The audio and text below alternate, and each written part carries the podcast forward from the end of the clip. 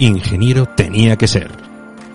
El podcast de Ingenieros UPA, el Colegio de Ingenieros Técnicos Industriales de Valladolid. Abrimos el tercer episodio, el tercer programa del podcast de Ingeniero Tenías que ser. Muy buenas, Pedro Cea, secretario técnico del Colegio de Ingenieros Técnicos. Muy buenas, José Colodrón, responsable de comunicación de Ingenieros UPA. Y venimos hoy con un nuevo programa cargadito de cositas muy interesantes. Los habituales, nuestros eh, ingelabros para descubrir cómo las palabras van más allá de lo que necesita un ingeniero. Efectivamente.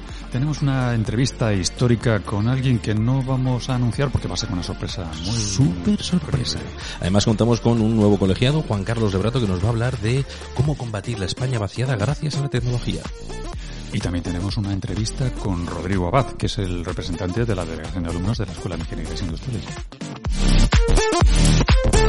Pues no nos entretenemos más, vamos al lío lío y continuamos con este tercer episodio de Ingeniero tenía que ser. Vamos allá, José.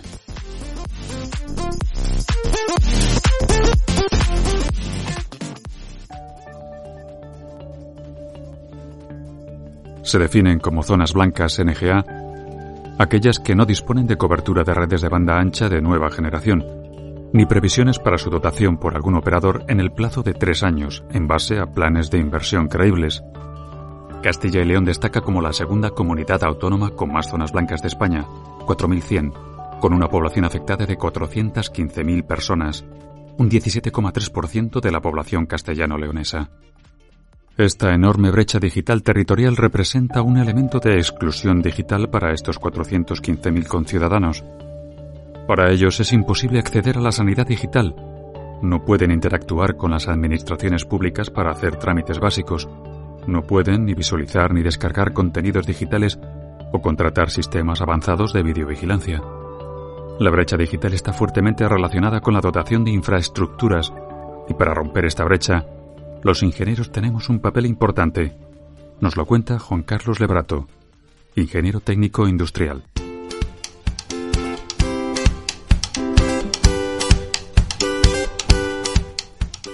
Continuamos con Ingeniero Tenías que ser, con un, vamos hoy a conocer a un nuevo colegiado que ha estado con nosotros eh, bastante activo a la hora de, de, de, estar en el colegio. Y bueno, vamos a hablar directamente con él. Eh, Juan Carlos, muy buenos, te iba a decir muy buenos días, pero como esto es un podcast que se puede escuchar cuando sea, mm, muy buenas, ¿qué tal? Buenas mañanas, tardes, noches, al gusto. A todos, todos. muy buenas, Juan Carlos. Pues eh, como siempre en este podcast queremos conocer qué es lo que qué es lo que hacen los ingenieros o para qué sirve la ingeniería y hoy Juan Carlos nos vas a hablar un poquito más de, de ti. Actualmente eres eh, responsable técnico y de gestión de infraestructuras en Globe Operator Telecom. Cuéntanos qué, qué se hace en, en, esta empresa o qué te, qué te encargas de, tú de hacer. Bien, en, en primer lugar puede salir un poco de la norma como ingeniero técnico industrial, graduado en ingeniería, eh, tocar el sector de telecomunicaciones. Uh -huh. Globo Operator Telecom es un operador global de telecomunicaciones de afincado en Valladolid y que opera en Castilla y León desde hace aproximadamente unos 20 años. Desde hace casi dos años colaboro con ellos y actualmente me encargo de la gestión de infraestructuras, proyectos, supervisión de obra. Pero una, sobre una todo, cosa, las infraestructuras estas, ¿qué es, ¿qué es eso? ¿Qué es gestión de infraestructuras? Vamos a por ellos, es que no me has dejado hablar, hombre. Vamos a por ellos. Bueno, es que yo soy pitagorín, ¿eh? Hombre, encantado pitagorín. Bien, la actividad fundamental de esta empresa es dotar de los servicios de Internet, telefonía fija y ocio multimedia en término rural. Actualmente desarrollamos proyectos de fibra óptica, enlaces de fibra óptica en poblaciones de menos de 500 habitantes. O sea que yo puedo tener internet en el pueblo. Cuando vayas en verano a tu pueblo, podrás seguir viendo tus pelis, tus series favoritas. Disney Plus. Me gusta mucho Mickey Mouse. Por ejemplo. Claro. Entre entonces, otras. Entonces, a ver, Juan Carlos, para que yo lo entienda, o sea, realmente lo que estáis haciendo vosotros es llevar eh, fibra óptica a todos aquellos eh, eh, aquellas poblaciones rurales aisladas que, que, no tienen acceso a Internet y vosotros estáis, digamos, solucionando ese problema de, de falta de, de, conexión a Internet. Efectivamente. La España vaciada, ¿no? Eh, eso es lo que tratamos de solucionar, es uno de los uh -huh. principales objetivos. Desde hace mucho tiempo, bueno, ya conoceréis, hemos oído hablar del ADSL rural, que había en los pueblos, las conexiones de internet antiguas de un mega, que iban a ralentí, Sí, que sí. no te descargabas un correo.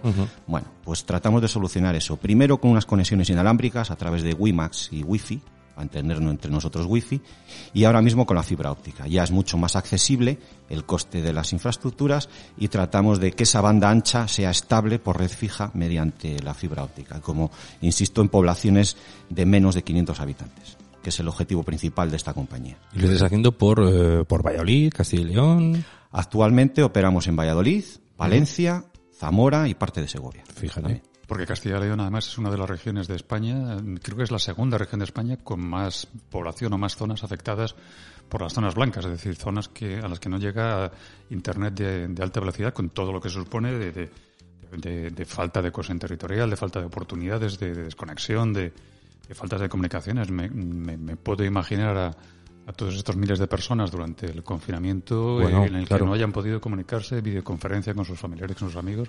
Es una situación tremenda. La verdad es que viendo al hilo de lo que indicas de las zonas blancas, zonas blancas, por, porque lo entiendan todos, el Ministerio eh, de Tecnología y demás, bueno, pues edita un mapa con som- zonas sombreadas. Esas sombreadas son las zonas blancas que no tienen banda ancha. Es uno de los objetivos de nuestro proyecto. Colaboramos con un operador a nivel nacional, Adamo Iberia Telecom, que es adjudicatario de una subvención de la Comunidad Europea, Fondos PEVA, Programa de Extensión de Banda Ancha, para dotar de este tipo de poblaciones eh, la banda ancha como tal, esas zonas blancas. Es un poco como la película de Bienvenido Mr. Marshall, me imagino, cuando vais a los pueblos, ¿no? La gente os recibirá con "Mame- los de la banda ancha, bienvenidos, aquí recibimos. Pues mira, ayer mismo, eh, ahora estamos trabajando por la zona de Medina del Campo hacia el río La Guareña, en Zamora, que es la entrada a Zamora, y conforme vamos ejecutando las obras, eh, bueno, pues siempre hay paisanos por ahí, porque vamos por caminos rústicos. La fibra Claro. óptica figura por caminos rústicos y entra en los pueblos. Luego se despliega a nivel eh, casco urbano. Pues preguntamos a los dueños de parcelas, oye, ¿pasa alguna tubería por aquí? No queremos romper nada y tal. ¿Y quién sois? Pues mira, de la fibra óptica. Joder, aleluya, coño, por fin. Joder, que mis nietos no vienen al pueblo porque dicen que no pueden ver Juego de Disney, Tronos. Disney Plus. Disney Plus.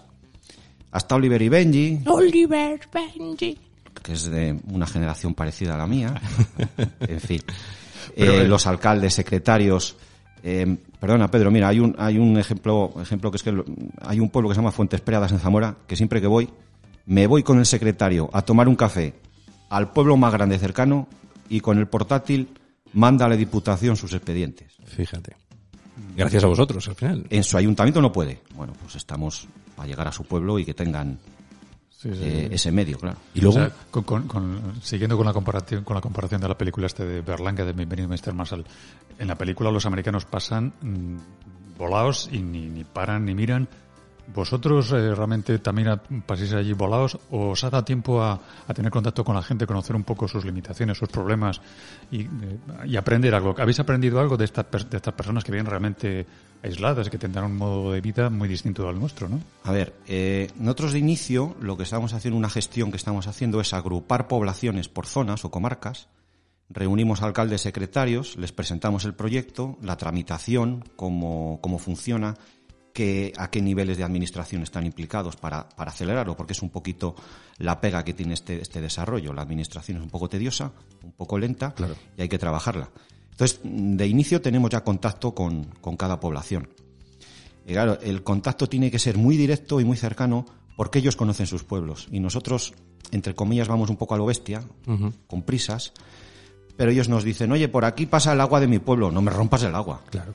Eh, este vecino es un poco de aquella manera, no le tires el cable por la fachada que se va a cabrear. Bueno, pues Claro, hay que, tener hay que mano tener izquierda. Ese, ese contacto diario y, y- y buena relación. Y luego que los, entre comidas, no quiero decir lloros, pero necesidades, claro. Tenemos desde el hombre que se ha puesto a hacer quesos y que no vende, porque no tiene cómo vender nada más Claro. que con la furgoneta de pueblo en pueblo. Y ahora con esto, pues el nieto le ha dicho que le hace una página web y le pone una musiquita y cuatro letreritos y le da y en Google aparece quesos Pepe. Claro, claro. Y me imagino que también habrá contribuido de alguna manera, eh, una cosa que se, se, se vio mucho durante el, el, confinamiento, de la gente que se va de las grandes ciudades para poder vivir al pueblo, evidentemente una necesidad fundamental de ese teletrabajo, es de poder tener una, una conexión a Internet eh, buena. Me imagino que muchos, eh, pienso por ejemplo en Madrid, ¿no? yo tengo amigos trabajando en Madrid que sí que se han venido al, al, al, pueblo y que muchos no han podido desarrollar su trabajo o no han podido quedarse en el pueblo por esa, por esa banda ancha. Digamos que eso también contribuye un poco a pelear contra la despoblación. A ver, eh, vamos a ver, el objetivo de este proyecto está la dotación del servicio de banda ancha, ¿no? Lo que ocurre es que en este año y medio, casi dos años que llevamos con la pandemia, esto eh, bueno, pues ha potenciado muchísimo, precisamente por los confinamientos, el tiempo que hemos estado en nuestras casas y en las ciudades estamos, entre comillas, tan ricamente. Pasamos la mañana o la tarde confinados, tenemos que hacer las series, eh, hablamos con compañeros de trabajo, teletrabajamos, pero en los pueblos no. es el problema. No, y esto se ha potenciado y de ahí también un poco eh, la aceleración que tenemos y, y, y los plazos. Y des, después de que habéis pasado por allí, habéis montado toda la infraestructura para, para la conexión de, de alta velocidad. Eh, ¿Habéis vuelto a pasar por allí un tiempo después y habéis eh, reconocido, haber conocido algún proyecto de emprendimiento o de mejoras en la vida de la gente que puedas, que puedas destacar? Un poco al hilo de lo que te decía antes, el del queso que va con la furgoneta vendiendo por pueblos, ahora vende también por internet. Claro. Eh, nosotros tenemos un contacto continuo, porque aparte de lo que es la extensión de la red y la construcción, despliegues y demás, esta empresa también lleva mantenimiento. Uh -huh. Entonces, no voy a decir todas las semanas, pero siempre hay que ir. Además, cada cierta agrupación de pueblos se monta una cabecera. Una cabecera es un armario, como un rack, como el que tenemos en las empresas de telecomunicaciones, y desde ahí llega la fibra y se reparte a más pueblos. Bueno, pues eso también requiere de un mantenimiento y de, y de, y de vigilarlo. Entonces el contacto también va, va continuo. Y sobre todo los, el negocio artesano. El negocio artesano uh -huh. se está notando. Y otra cosa que os iba a comentar antes, que ya es un poco más a gran escala. Las bodegas. Sí, señor. En el momento que se oye que la línea de fibra óptica pasa cerca de una bodega, rápido suena el teléfono. Porque tienen conexiones inalámbricas. Normalmente las bodegas están alejadas y demás. O han tenido una inversión propia, obviamente, para llevar su fibra hasta uh, propiedad de ellos la, la, instalación, o no lo tienen. Lo tienen inalámbrico y es un poco, no es muy estable. Entonces, rápido hay llamadas. Los parques eólicos, que estamos bueno, ahora claro. por todos los sitios, mm, los parques claro. eólicos y los parques fotovoltaicos necesitan telemando y telecontrol. Claro. En el momento que lo mismo, hay movimiento, tablón de anuncios de ayuntamiento, proyecto de tal, la fibra óptica, rápido empieza a sonar el teléfono de, de necesidad, necesidad claro. del telemando, claro. Yo te, yo te quería preguntar. Yo también quería preguntar. Bueno, venga, vete tú. Vale, pues mira, eh, yo Estabas como, muy callado, coño. Como, claro, es que estaba escuchando porque es muy interesante. Yo que te quería preguntar, que como yo voy a ser ingeniero cuando sea mayor, ¿qué, qué hay de ingeniería en lo que haces tú? Porque, porque tú eres ingeniero técnico industrial y, y en esto de ingeniería, ¿qué, qué haces? Bien, eh, en esta parte para como ingeniero técnico industrial, la verdad es que tenemos un abanico bastante amplio en nuestro trabajo, nos podemos sí. dedicar a muchas cosas. Es lo eh, bueno, es lo bueno. Durante nuestros estudios y nuestra carrera, pues hemos sufrido tiempos mejores y menos mejores, pero sí es verdad que yo creo que en general tenemos la mente bastante abierta para, para diversos sectores. En este sector, como tal, ingeniera, ingeniería industrial es un poco limitada. Lo que pasa es que actuaciones en obra civil sí. Claro. Redacción de proyectos, seguimiento de las tramitaciones y contacto con todos los órganos sectoriales que intervienen en esta tramitación y legalización y la supervisión de obra de zanjas de obra civil con seguridad y salud, coordinación de seguridad y salud. No es un trabajo muy de especialización, pero uh -huh. sí es necesario tener conocimientos de varios de varios campos. Y Vamos, que, que el ser ingeniero, como, como al ser ingeniero eres listo, pues puedes hacer de todo. Totalmente ¿No? correcto. Madre mía, que, que, mira cómo lo, que, cómo lo explicáis. Que... Que, que yo te crees que soy tonto, pero soy, soy un niño. Pitagorín, cuando vayas a estudiar ingeniería, sí. tienes que pensar que te lo dirá tu papá y si no has oído, lo, te lo ha dicho, lo oirás en las pelis de Bond cuando las veas. Plan A, plan B, plan C y todos los que vengan. Es, Bond a mí no me gusta, me gusta Los Vengadores. Pues Los Vengadores, me vale también. Iron Man, que es ingeniero también. Bueno, es que Iron Man solo tenía plana. Ah, pues, Siempre le salía bien al jodido. Pues esa peli no la he visto. Pues no la he visto. Madre mía. Oye, Juan Carlos, me imagino que, que, que, que tiraréis eh, kilómetros de, de, de, cable. ¿Utilizáis alguna, alguna maquinaria especial para hacer ese- esas zanjas? Porque me imagino que tendréis que ir muy rápidos y, y utilizar una, una maquinaria especial, ¿no?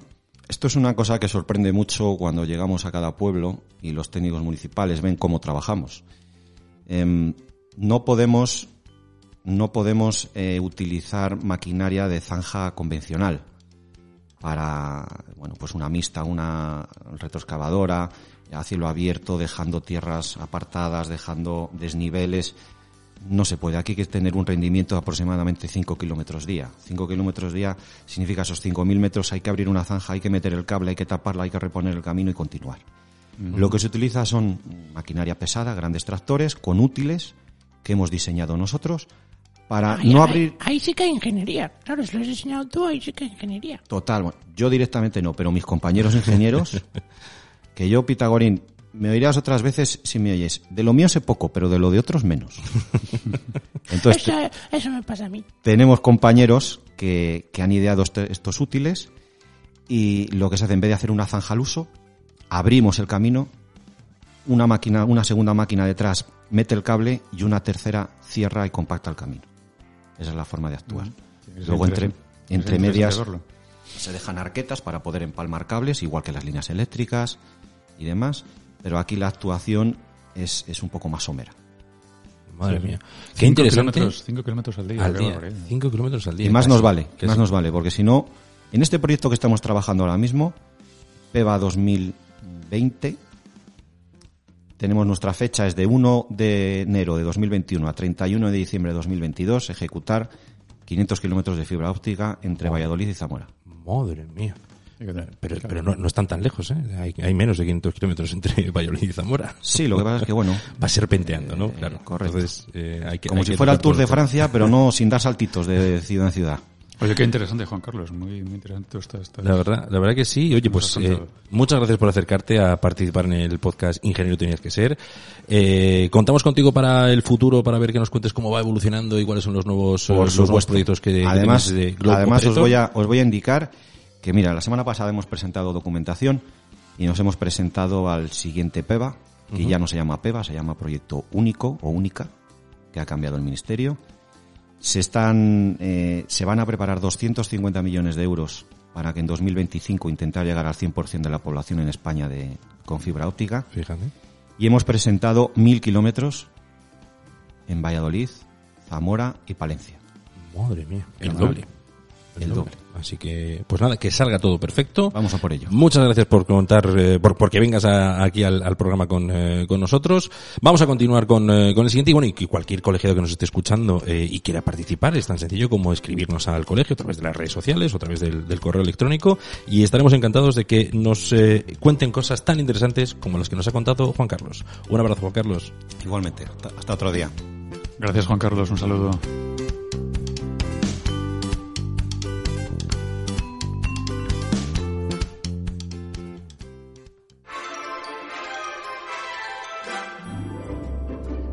Ingelabros. Porque los ingenieros necesitan expresar sus conceptos más allá del diccionario. Hoy descubrimos... Alabeodo. Estudiante de ingeniería que sufre comba o encorvamiento en el cuerpo por efecto de la embriaguez. Alabeodo.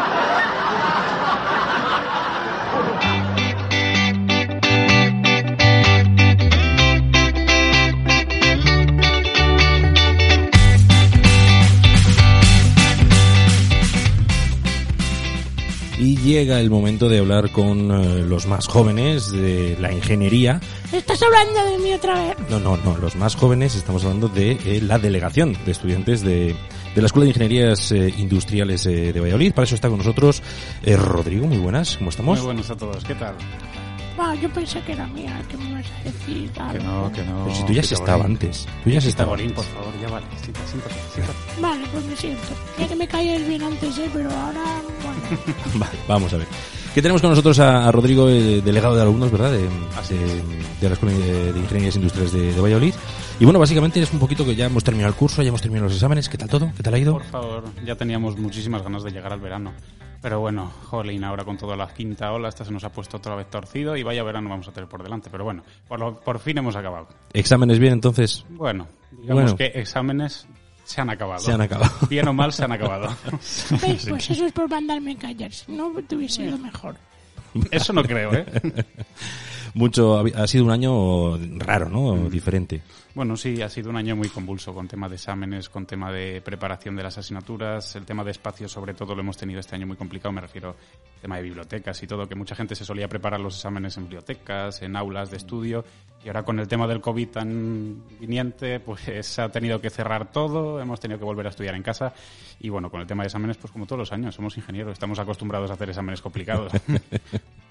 Me imagino, me imagino. Y desde la, desde la delegación. ¿qué es, qué es lo que habéis podido hacer o Sí. qué, qué- qué se ha podido hacer este Bueno, año? hemos aprovechado esta temporada de, de situación tan cambiante para hacer un poco de reorganización interna. Entonces hemos vuelto a promocionar nuestra página web, hemos sacado otro diseño, hemos cambiado el tema de la tipografía de Instagram, de las redes sociales, pues para darnos otra visibilidad de cara al año que viene. Entonces, como los equipos de Fórmula 1 que siempre preparan el coche del año que viene antes que el de este, pues nosotros hemos hecho pasar prácticamente lo mismo. Hemos preparado todo de cara al curso que viene, pues para retomar un poco la normalidad, retomar las, las actividades que solíamos hacer y, bueno, pues intentar que todo vaya de la mejor manera posible. Este cuatrimestre ha sido un poco raro porque nos hemos centrado básicamente en resolver dudas, pues porque la gente no sabe cómo presentar el trabajo de fin de grado, cuándo, cómo hacer las prácticas, cómo pedirlas, pues bueno, hemos estado pues como casi siempre asesores. asesores apagando fuegos y bueno, pues de actividades pues pocas porque no nos podemos reunir. ¿Cómo hacemos el concurso de grúas? ¿Que te, lo hacemos de manera telemática? Eso te, iba, eso te iba a preguntar. A mí el concurso de grúa siempre me ha gustado Sí, mucho. Pues lo que teníamos pensado es el año que viene repetirlo, igual cambiar las fechas para que no se retrase tanto, juntarlo no, no juntarlo mucho con la fiesta de San José y hacer como dos eventos separados, pues para tener un poco más de, de tiempo para, para prepararlo todo bien. Entonces, pues eso, retomar el año que viene el concurso de grúas y queríamos hacer sobre todo visitas a empresa. Que este año, el año pasado se vio mucho en las jornadas que hicimos desde la delegación, que estuvieron súper interesantes y la gente se quería apuntar. Entonces, lo que vamos a hacer este año es ya de una vez promocionar desde la delegación más visitas a empresa, como la que tuvimos a la presa de Rico Bayo hace mucho Correcto, tiempo. eso a través del, Oye, Rodrigo, del has hablado de las prácticas. el- la situación de la, de la crisis sanitaria, ¿crees que ha afectado de alguna manera a la posibilidad de hacer prácticas? ¿Ha habido menos ofertas? ¿Ha Hombre. habido Hablando de ofertas, yo creo que ha habido las de todos los años. El problema es que la- para conseguir esas prácticas había que tener muchos más certificados. Ahora las empresas piden un certificado COVID de responsabilidad, entonces la gente, pues, si añades un documento más, la gente se pone nerviosa, no sabe cómo pedirlo, cómo hacerlo. Entonces, bueno, se han juntado toda esa problemática y juntada también con el que no te puedes reunir cara a cara con la gente. Ahora mismo, pues claro, una empresa te reúne por vía telemática, que si te pide este documento, este certificado, y no sabes tú si ir a la delegación, si ir a la dirección de la escuela, si venir al colegio. Hay muchas cosas que, Pero que en, están en en duda. cualquier caso ha habido prácticas para todo sí, el mundo. Sí, sí, prácticas ha habido para todo el mundo. Es más, eh, sendas reuniones hemos ido teniendo con, tanto con dirección de la escuela como con el comité de prácticas y no creo, creo que la última vez quedaba un alumno, me parece, sin una práctica asociada. O sea que no hay ningún problema ya.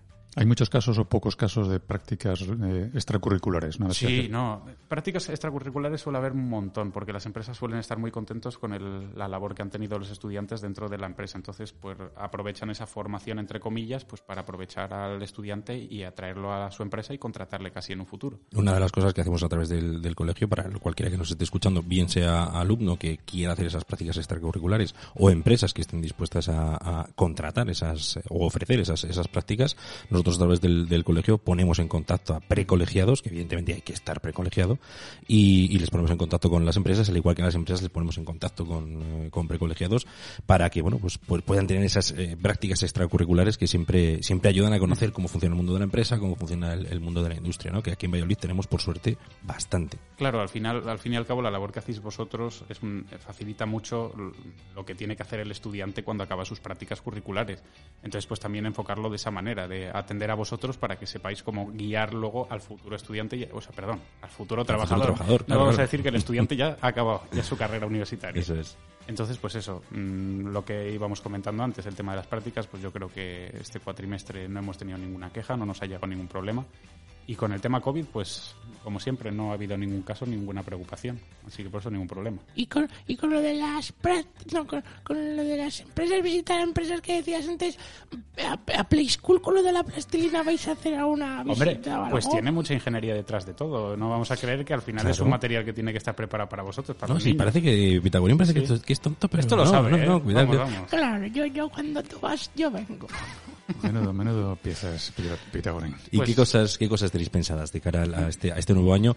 Evidentemente creo que de, todo dependerá un poquito de cómo esté el, eh, el ambiente COVID, ¿no? Eh, y qué, qué, os dejarán hacer. Claro, no, el tema de las visitas a empresas no depende de nosotros. Nosotros ponemos la disponibilidad de organizárselo, pero claro, la empresa tiene que dar el visto bueno y poner sus, sus limitaciones. Se estuvo hablando el otro día pues de hacer visitas de grupos reducidos o seleccionar un día que sea el día de las visitas y hacer, por ejemplo, tres visitas de tres visitas por separado. Fletar tres autobuses con grupos reducidos de personas, aunque suponga un poco más de coste, pero es a lo que nos atenemos ahora con el, con el COVID de las narices. Efectivamente. ¿Y más, más eh, ideas o más cosas que queráis eh, cambiar, modificar o acciones que se puedan llevar a cabo? ¿O todo va, va, a depender más del día a día? Todo va a ser dependiente del día a día que tengamos. Si nos surge alguna actividad, queríamos también asociarnos un poco y hacerles más caso a las asociaciones que tenemos dentro de la escuela, pues para que, por ejemplo, nos den a la Asociación de Microrobótica, MUBA, pues para que nos dé algún curso, por ejemplo, de, de impresión en tres dimensiones, que a nosotros nos interesa bastante. Sacar algunas charlas con profesores muy que sepan de una misma, o sea, de una materia muy concreta y que esos cursos pues sean promocionados por la delegación de estudiantes. Pero bueno, es todo dependiendo de la situación cambiante. Vamos, que no estáis, no estáis parados, estáis con muchas ganas de hacer muchas cosas. Estamos en verano, pero vamos a estar siempre trabajando. Todavía nos están llegando, pues eso, la gente que está haciendo las prácticas en verano o que está acabando el TFG para presentar en septiembre, nos siguen llegando dudas. Claro. Así que bueno, arreglar también lo que ha ido dejando este año, pues acabarlo en verano y empezar con buen pie el año que viene. Pues si te parece podemos eh, volver a, oírnos, a escucharnos en el, en el siguiente podcast. Fenomenal. Y, nos traes algunas... Eh, dudas de las cuales habéis resuelto dentro de las más curiosas, las más graciosas, sin decir nombre. bueno, vamos a decir nombre. Te lo, te, lo dejamos a ti para que sea lo que tú quieras, pero que seguimos contando con, eh, con vosotros, con los estudiantes, que la cantera de la ingeniería al final es, eh, es el futuro, ya no solo del, colegio, sino de la sociedad, porque sin los ingenieros ya sabemos que no, no funcionaría nada. Como bien has dicho, incluso la plastilina de, de Pitagorín va con, con ingeniería. Bueno, y si lo que hago yo con la plastilina, madre mía, yo sobre cojo el marrón, el blanco y el amarillo y lo junto todos en una pelota.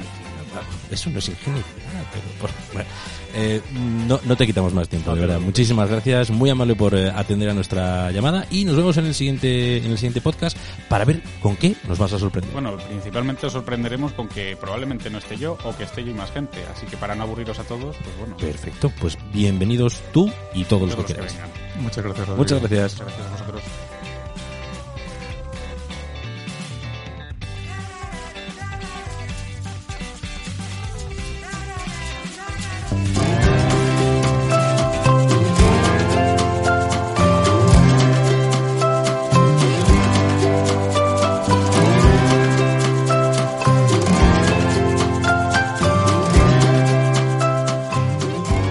Hoy vamos a tener una entrevista muy especial con un personaje de talla mundial relacionado, ojo, eh, con la física cuántica, Pedro. Alguien muy famoso con quien vamos a mantener una sorprendente conversación, pero antes vamos a hacer una breve introducción sobre la mecánica cuántica. Pues sí, mira, José, en los años 20 del siglo pasado, con la aparición de la mecánica cuántica moderna, la física del mundo subatómico, saltó por los aires el mundo de certezas de la mecánica clásica, la mecánica newtoniana. Estas certezas pasaron a ser simplemente probabilidades, posibilidades, incertidumbre. En fin, un absoluto lío. Con la nueva física cuántica los científicos trataron de definir una teoría que fuera coherente. Y así en 1927, esto os lo digo de memoria, surge de la mano de físicos como Niels Bohr, Max Born y Werner Heisenberg la denominada interpretación de Copenhague, que es la explicación más completa y aceptada de la física cuántica. ¿Y qué nos dice la interpretación de Copenhague? Pues simplificando más o menos viene a decir que un sistema cuántico, digamos una partícula subatómica, subatómica tiene uno, evoluciona en el tiempo como una onda en la que coexisten de forma simultánea todos sus posibles estados, todas las posibles posiciones y valores de la partícula, es decir, la denominada superposición cuántica. Y dos, mientras no se midan las propiedades de esta onda, esta permanece y sigue teniendo varios valores a la vez. La superposición se mantiene mientras nadie la observa y cuando nos, y cuando nos decidimos a medirla, la onda desaparece y vuelve a transformarse en una partícula con una única posición.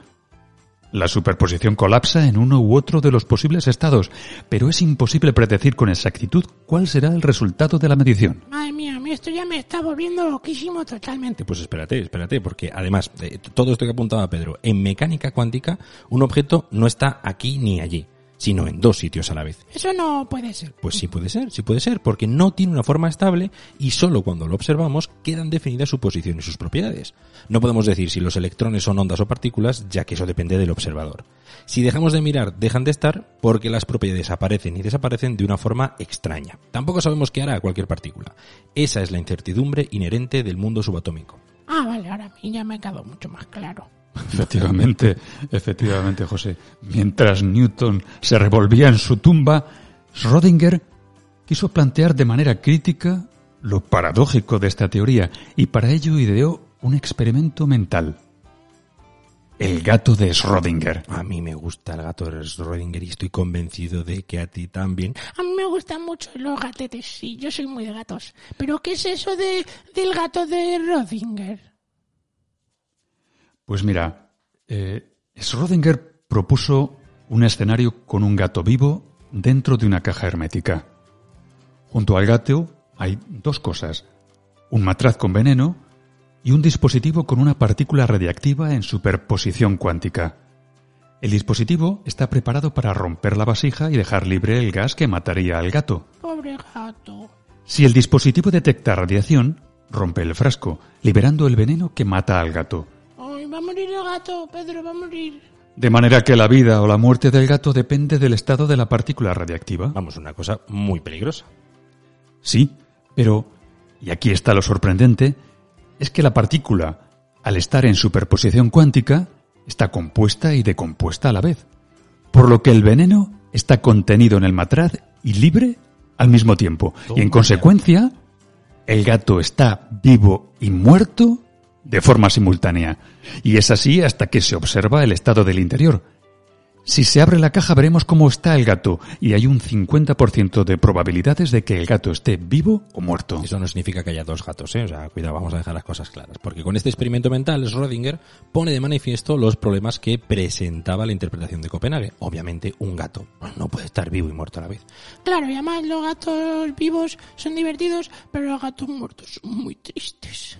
Aún así, la interpretación de Copenhague sigue siendo válida y posteriores experimentos lo han demostrado. Para salvar esta paradoja necesitaríamos avanzar e introducir el concepto de decoherencia cuántica, pero de eso, de eso hablaremos otro día. Mejor, mejor otro día. Hoy tenemos con nosotros nada menos que al gato de Schrödinger, al que vamos a entrevistar en rigurosa exclusiva porque nunca había dado una entrevista hasta hoy. Madre mía, qué maravilla. Bueno, pues nada, eh, muy buenas, buenas, eh, señor gato de Schrödinger. ¿Cómo le, cómo le tengo que llamar? Bueno, pues con que me llames Michorio me vale. Eh, yo con ese nombre me quedo. Y bueno, Michorio. y, y vamos a ver, Michorio, mm, eh, ¿cómo te encuentras? Bueno, pues me encuentro malamente, eh, señor periodista, porque no me encuentro, porque no, no- sé si voy o vengo. Eh, el, el amo Rodinger me tiene, pues, pues, ¿qué te voy a decir? Pues en un sin vivir. Entrelazado, desentrelazado, colapsando, siendo una probabilidad. Bueno, arrastro una crisis de identidad muy mala, muy mala, eh. Muy Eh, mala. claro, claro, normal. Oye, y, y y- y cuéntanos, ¿cómo es eso de estar vivo y muerto al mismo tiempo? Pues un, un sin Dios, señor periodista, un sin Dios. Tengo que decírselo, las, las cosas como son, ¿eh? No tengo, no sé si tengo que salir a cazar ratones, o si soy un espectro, o si tengo que salir a parecerme como un fantasma, ¿eh? A veces creo que soy una onda y otras pues unas partículas.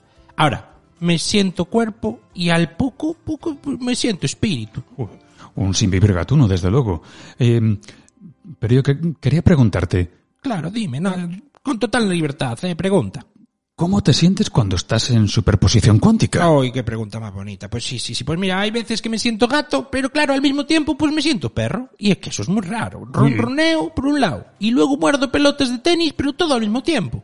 me lamo los bigotes y a veces, pues claro, también me lamo la... Eh, sí, sí, sí, sí. Eh, entiendo, entiendo. Bueno, este gato. Oye, Michoiro, ¿y, ¿y qué provoca que colapses y se produzca el desentralazamiento? Pues mira, esto sobre todo me pasa en el estado perruno probabilístico, pues que me lleva a seguir a otros perros, pues para olerles el trasero, ya sabes lo que hacemos los perros. Ya, ya. Pero los perros no suelen comprender mi naturaleza cuántica y me ven pues, como un simple y delicioso gatito. Y claro, pues me provoca un estrés tan fuerte que instantáneamente colapso en gato y salgo pies en polvorosa. Uh, normal. Men- Menuda situación. menuda. Una, una pregunta que le quería yo hacer, perdona Pedro que te interrumpa, pero eh, me estoy dando cuenta que mi chorio tiene un poquito de acento, acento gallego. Galleguiño, sí. ¿eh? ¿Por, por, por qué mi chorio? ¿Por qué tienes ese acento gallego? Hombre, ¿qué os ibais a pensar? Que un, que- a ver, si, si, si estoy vivo y muerto a la vez, pues tendré que ser gallego. Tú te encuentras con un gallego y no sabes si viene o si va. No, pues hombre, el gato es Rodinger tendría que ser gallego, evidentemente. Ah, claro, Anda. claro, claro, tiene su lógica, efectivamente. Si es que esto es física cuántica, pero es lógica que también, ¿eh, señores? Es lógica también. Oye, y para terminar, Mechoiro, eh, ser el gato de Schrödinger tiene que ser muy especial, una pasada. Oye, dinos, eh, como cualquier otro gato, ¿también tienes siete vidas? Pues mira, no se puede saber, ¿eh, señor periodista? No se puede saber. Porque yo, bueno, yo tengo una teoría, pero a nivel puramente especulativo, obviamente. ¿eh? Esta teoría que comparto con el gato de Heisenberg. Supone que los gatos cuánticos, pues efectivamente tenemos siete vidas y de que vivimos siete muertes, pero en el universo paralelo de gatos zombies en el que cazamos gatos cuánticos colapsados en gato. Cuidado ¿eh? que eso es importante recalcarlo. Cuando sueño, a veces me transporto a ese universo. Qué interesante, Madre mía. Yo no sé si esto lo hemos dejado un poquito más claro, un poquito Le- más le- complicado. ¿eh? ¿Le podemos traer otro día para que nos desarrolle esa teoría tan curiosa? Hombre, por supuesto, por supuesto. Ah, por por cierto. No tendrás un huesiño por ahí, ¿eh? Oh, pues no. Y una pelotita de tenis, o una sardinilla. Bueno, Eh, vale. Vamos a ver, Michorio. Muchas gracias. Ese famoso gato de Schrödinger que hemos tenido con nosotros hoy aquí en el podcast de Ingenieros VA, al que hemos tenido en rigurosa exclusiva. Nada, pues eh, muchísimas gracias, Michorio. Muchas gracias a vosotros por gracias, invitarme. gracias.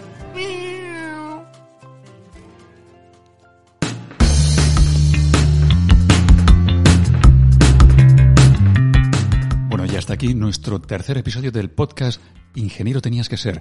Mm, Nos lo hemos pasado muy bien esta vez, ¿eh? Yo creo que ha estado muy chuli. ¿Lo has pasado bien, Pitagorín? Me lo he pasado, me lo he pasado teta, teta, piruleta. Eh, fenomenal. Bueno, ¿Te esperamos en el cuarto. Sí, yo creo que si me volvéis a invitar y me dais otra vez gominolas, vengo seguro. Quedas invitado. Además, va a ser muy pronto y con unos temas muy interesantes. Muy Emplazamos a los oyentes Eso a es. que escuchen el próximo podcast. Y que si cualquiera quiere pa- eh, eh, participar en este en este podcast sabe que tiene abiertas todos los medios eh, de comunicación todos los canales de comunicación que tenemos en el, en el colegio a través de Instagram, Facebook, Twitter, eh, LinkedIn y a través del correo electrónico colegio arroba ingenierosvalladolid.es para que escuchar vuestras sugerencias, vuestras opiniones o si queréis incluso participar con, con nosotros. Este es un podcast abierto a todo el mundo y sobre todo a los ingenieros. Y recordaros que estamos en redes sociales. Estamos en Instagram, en Twitter, estamos en Facebook, en YouTube y también en nuestra página web ingenierosvalladolid.es. Os esperamos a todos para que escuchéis estos programas y que lo podáis escuchar y descargaros en, en iBox y a través de las redes sociales, como ha dicho Pedro, y de nuestra página web. Nos vemos en el siguiente programa. Hasta pronto.